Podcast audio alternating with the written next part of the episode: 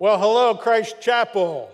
Thank you so much for worshiping with us this morning. It's great and my honor to be able to open up God's Word with you this morning.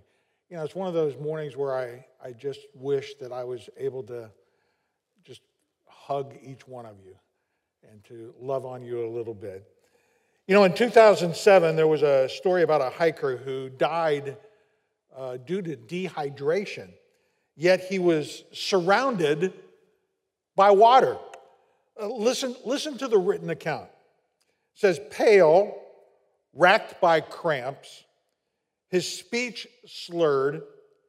The 29 year old New Jersey man was desperate for water and hallucinating so badly he mistook a tree for a person.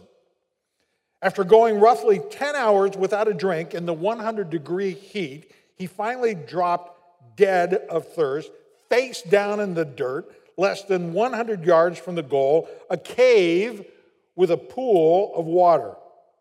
But the man was no solitary soul lost and alone in the desert.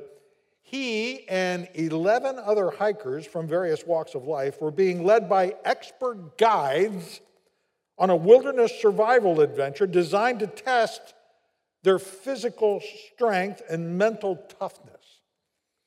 The guides, it turned out, were carrying emergency water on that summer day.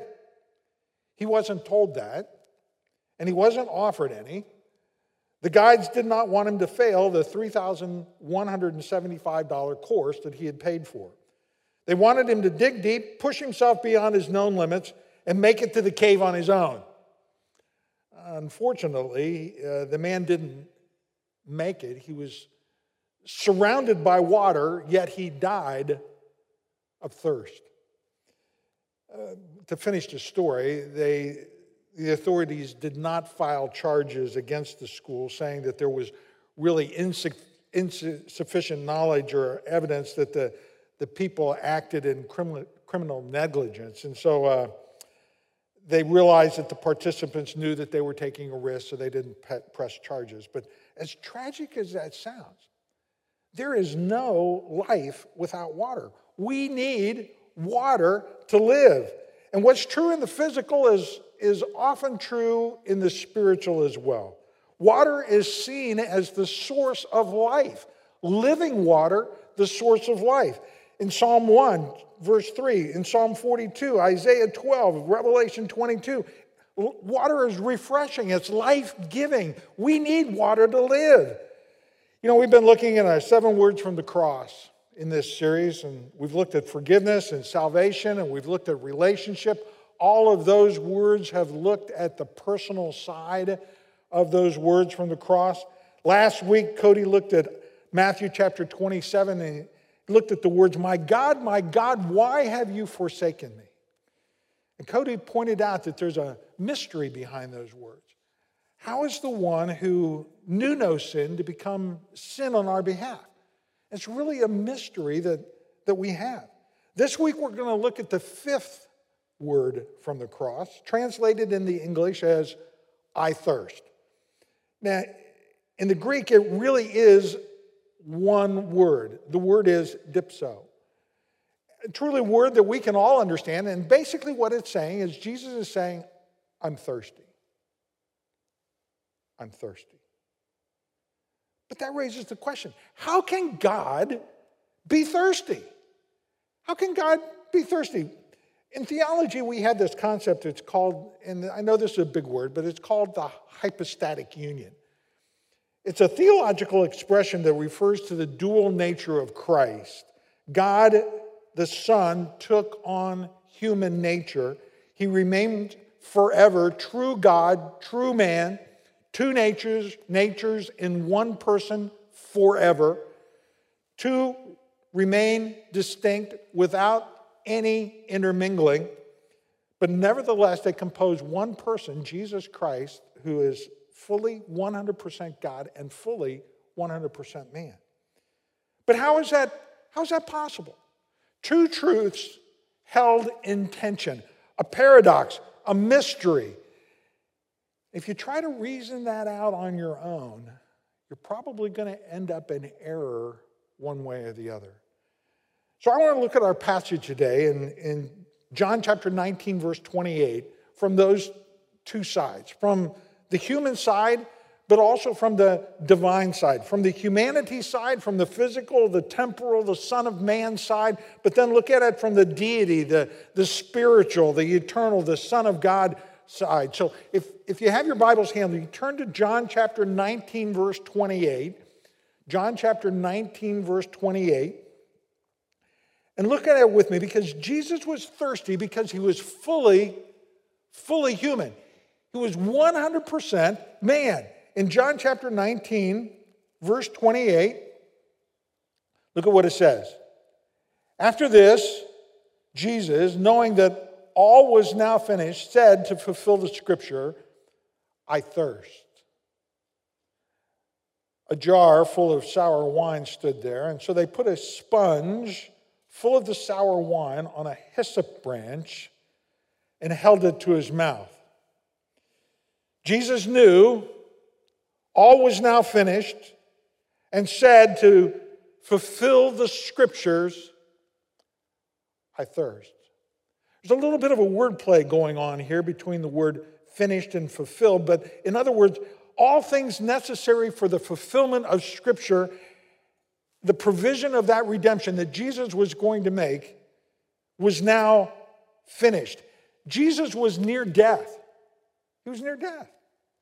And at that moment of near death, he comes to the place where he says, I'm thirsty. And it really expresses that desperate need that he has for water. And in fact, our word this week is desperation because it highlights that physical, desperate need that Jesus had for that water. And the scripture that spoke of the Messiah's thirst in, in Psalm chapter 22, verse 15, it says, My tongue sticks to my jaws just out of that thirst. Also, Psalm 69, 21, he says, For my thirst, they gave me sour wine to drink. And so there's a fulfillment of scripture that's going on, but it authenticates his humanity. And in your notes, if you pull up your notes, in your notes, you have a little box there that talks about the humanity of Jesus Christ.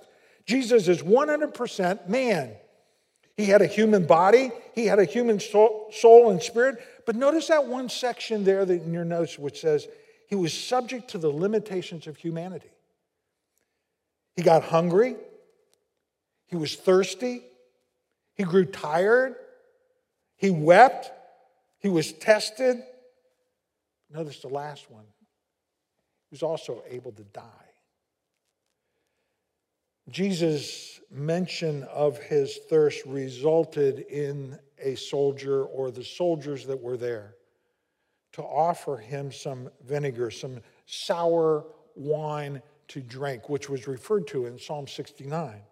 I think John was really stressing that Jesus was not only fulfilling God's will, but he was also fulfilling prophetic scripture as well.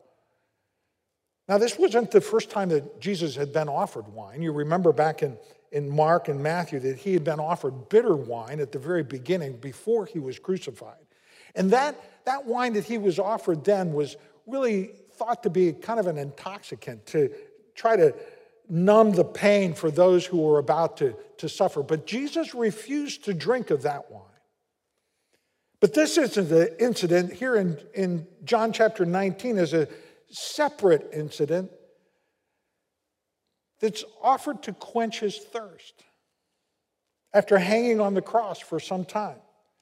And that wine was probably a cheap wine that the soldiers drank. It, it's a wine vinegar that doesn't have any alcohol left in it, but had turned actually to vinegar. It, it, pretty awful stuff. It wasn't Kool Aid or anything of that nature, but it was a drink that was popular with the soldiers at the Roman army at that particular time.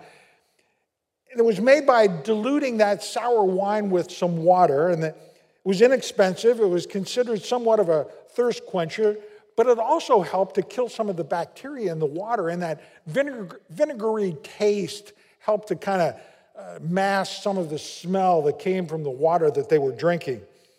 And all over the empire, it was kind of the soldiers' drink of choice. And most likely they had brought a pot there to satisfy their thirst while they were doing their tour of duty, so to speak, there at the crucifixion site.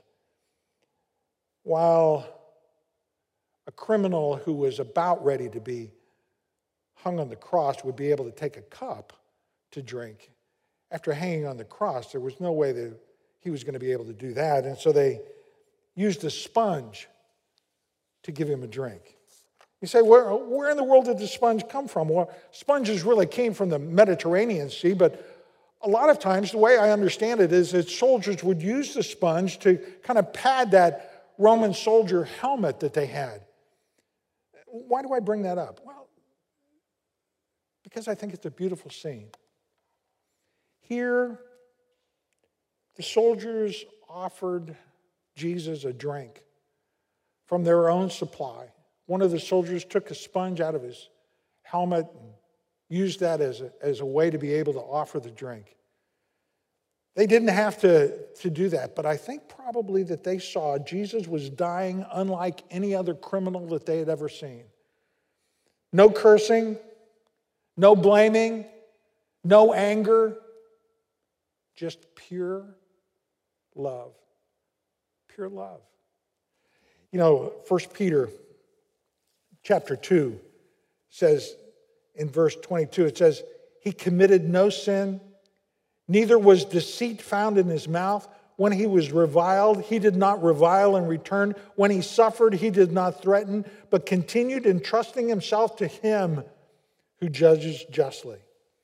The hyssop plant was probably readily available. It was a common bush, it was a weed that grew out of the rocky crevices that were nearby. But the hyssop, if you remember, was used by, by the, the, the Jews on the first Passover night to sprinkle blood on the lentil. And the cross was very, most likely, very close to the ground. It was most likely a crossbeam that was laid on top of a cut off stump. And so they weren't very far from Jesus. And so a sponge on a hyssop branch, they would not have had to have lifted up too high to be able to reach, reach Jesus. Why was he thirsty? Well, he was thirsty because of everything that he had endured. Jesus had to have been in excellent physical condition. I mean, he was a carpenter by trade, but they walked all over the countryside, so he had to have been in excellent physical condition.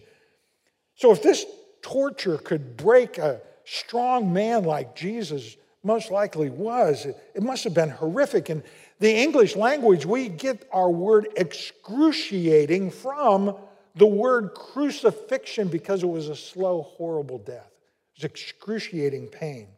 But one of the effects over the, the crucifixion was dehydration and thirst. Remember, even before Jesus got to the cross, he'd been flogged. So he had lost a, a lot of blood just from the flogging. Jesus' thirst was a natural body responds to all of that blood loss. And remember, also, they placed a, a crown of thorns on his head, and it starts the bleeding profusely from your forehead as well. Jesus was dehydrated. Sour wine wasn't going to quench his thirst, but I think that the soldiers, out of, out of just compassion for him, took something that was convenient, it was handy, it was readily available. They wanted to help, but they really realized that this wasn't really going to fully satisfy his thirst. You know, I wonder how often we look to try to satisfy somebody else's thirst just with something that's convenient or readily available, maybe by giving some sort of platitude or that merely serves as somewhat, some, some kind of pablum rather than really going for the source of the issue. But here's the irony the one who, at the beginning of his earthly ministry, turned to water turned the water into fine wine, was now at the end of his earthly ministry asking for water and was giving sour wine. But you know, because Jesus is fully human, he's able to identify with everything that's going on in my life. Everything that's going on in my life. Brings me great comfort to know that Jesus is able to identify with all of the things that are going on in my life. Whether it's emotional or physical or spiritual, He knows my grief, He knows my pain, He knows my thirst, He knows my hunger, He even knows death. Jesus had a physical thirst. But here's the mystery He also talks about a spiritual thirst a thirst that's in our souls. You see, the physical will always give way to the spiritual, the temporal will always give way to the eternal, the seen will always give way to the unseen. And here's the irony the one who was thirsty was himself the source of living water. Jesus was physically thirsty, and yet he's able to quench your spiritual thirst. Turning your Bibles just a couple page back to John chapter 7. John chapter 7. And specifically, we'll start at verse 37. And the context of this passage is the Feast of Tabernacles. Feast of Tabernacles, or the Feast of Booths, happened on October. Chapter 6 was the, the Passover, which happened in the, in the spring. Josephus called the Feast of Tabernacles one of the three great feasts of the, of the, of the, of the, of the, of the year. It was a time where Jews would come and spend a week outdoor in booths, remembering how God had provided for them during those wilderness wanderings. And one of the solemn processions that happened each day is at the end of the day, the high priest would go down to the pool of Siloam and he would take a picture of water and they would sing joyously as they would go back up to the Temple Mount from Isaiah chapter 12, verse 3. He says, With joy you will draw water from the wells of salvation. The priest would come back to the altar and he would pour that water out onto the altar. And really, what he was doing at that time was, was really was pouring, pouring the water out. It's how God had poured out his blessing upon the, the nation in the past during their wilderness wandering how God had poured out their blessing on the present because it really was a harvest festival, but how God would once again pour out his blessing upon the nation of Israel in the future. That had happened six times by the time we get to our passage. Look at what happens in John chapter 7, verse 37. On the last day of the feast, the great day, Jesus stood up and cried out, If anyone thirsts, let him come to me and drink. Whoever believes in me, as a scripture has said, out of his heart will flow rivers of living water. Now, this he said about the Spirit, whom those who believed in him were to receive, for as of yet the Spirit had not been given because Jesus had not yet been glorified. Six times this had happened before. The last day of the great day of the feast, the high priest goes down and brings the water he begins to pour out the water on the altar, and you can almost see all of the Jews all around just kind of watching. And you can hear the water hit the, hit the stone. Cecil's sanctified imagination here. I think that that's probably when Jesus stood up. It said, Jesus stood up. High priest is pouring out the water, silence. And Jesus, at that moment, stands up and he goes, if anyone is still thirsty, come to me and drink. What's he saying? He's saying, You have just experienced the best that Judaism and religion has to offer. It doesn't get any better than this. This is, this is a Feast of Tabernacles. It doesn't get any better. And if this doesn't fill your soul, if you are still thirsty, come to me and drink. Notice three things. First, Jesus is 100% God. Not only is he 100% man, but Jesus is 100% God. This isn't the only time that Jesus has talked about providing living water. He realizes that we are not going to have what it takes to be able to satisfy our own thirst. There's a deeper thirst that goes beyond the physical into the spiritual that we are not going to be able to satisfy. And he begins to speak to that. Remember in John chapter 4, verses 10 through 14, where Jesus meets the woman at the well. And after Jesus meets her in John chapter 4, verse 10, Jesus said to the woman, If you knew the gift of God, if you knew the gift of God, and who it is who says, Give me a drink, you would have asked him and he would have given you living water. The woman asks in verse 11, says, where do you get that living water? And then in verse 13, it's going to come up on the screen. He says, Everyone who drinks of this water, meaning the physical water, will thirst again. But whoever drinks of the water that I will give him will never thirst. But the water that I will give him will become a well of water springing up to eternal life. You see, Jesus is the only one that's going to be able to provide that water. But notice also that that living water that Jesus provides is open and available to anyone. Everyone is invited. Notice the passage is all inclusive, it's an open invitation. It says, if anyone thirsts, whoever believes. It's not just available to those who are more gifted or to those who are more deserving. It's not to those who are more entitled. It's not to those who do the right things or to people who go to the right church or to those who are maybe demonstrate that they're more holy. Every person is invited to, to drink of the living water. Has nothing to do with your vocation or your location or your reputation. It has everything to do with consecration. No matter where you've been, no matter what you've done, no matter what you're currently going through, Everybody, no matter what awful thing you think is keeping you from God, Jesus says, if you're still thirsty, if you're still thirsty, come to me and drink. And notice that the source of living water is Jesus himself. Jesus is the source of the living water. You need to go to the right source. You know, typically when we get to our place when we're being squeezed by outside pressures, Typically, we begin to grab at just about anything that we can to, to try to find some answers. We'll go to the latest book or the latest speaker or the latest class or the latest guru or whatever to try to find some sort of answers. Jesus is saying, No, you need to come to me. You see, He's going to satisfy your thirst personally, not by proxy. He wants to have that personal relationship with you. Where do you, where do you normally run when things get, get tough? Is Jesus who you run to?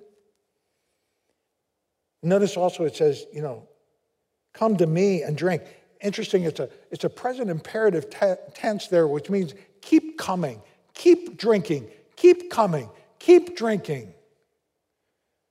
I always got a kick out of going to Israel, and when you go to Israel, uh, you'll see that there's really three sources of water in Israel. There's well water, you know, like Jacob's well or the well in Beersheba, where they dig down to the water table and drink that water. There's cistern water, like at Qumran, where, where they dig out little trenches and they take the runoff from the wadis and they kind of make these trenches in the dirt into underground pots. That's, that's cistern water. And then you have living water. Living water is the kind of runoff water that comes off of Mount Hermon towards the north, up by Dan. And, it's like Rocky Mountain spring water. You say, okay, which one would you rather drink from?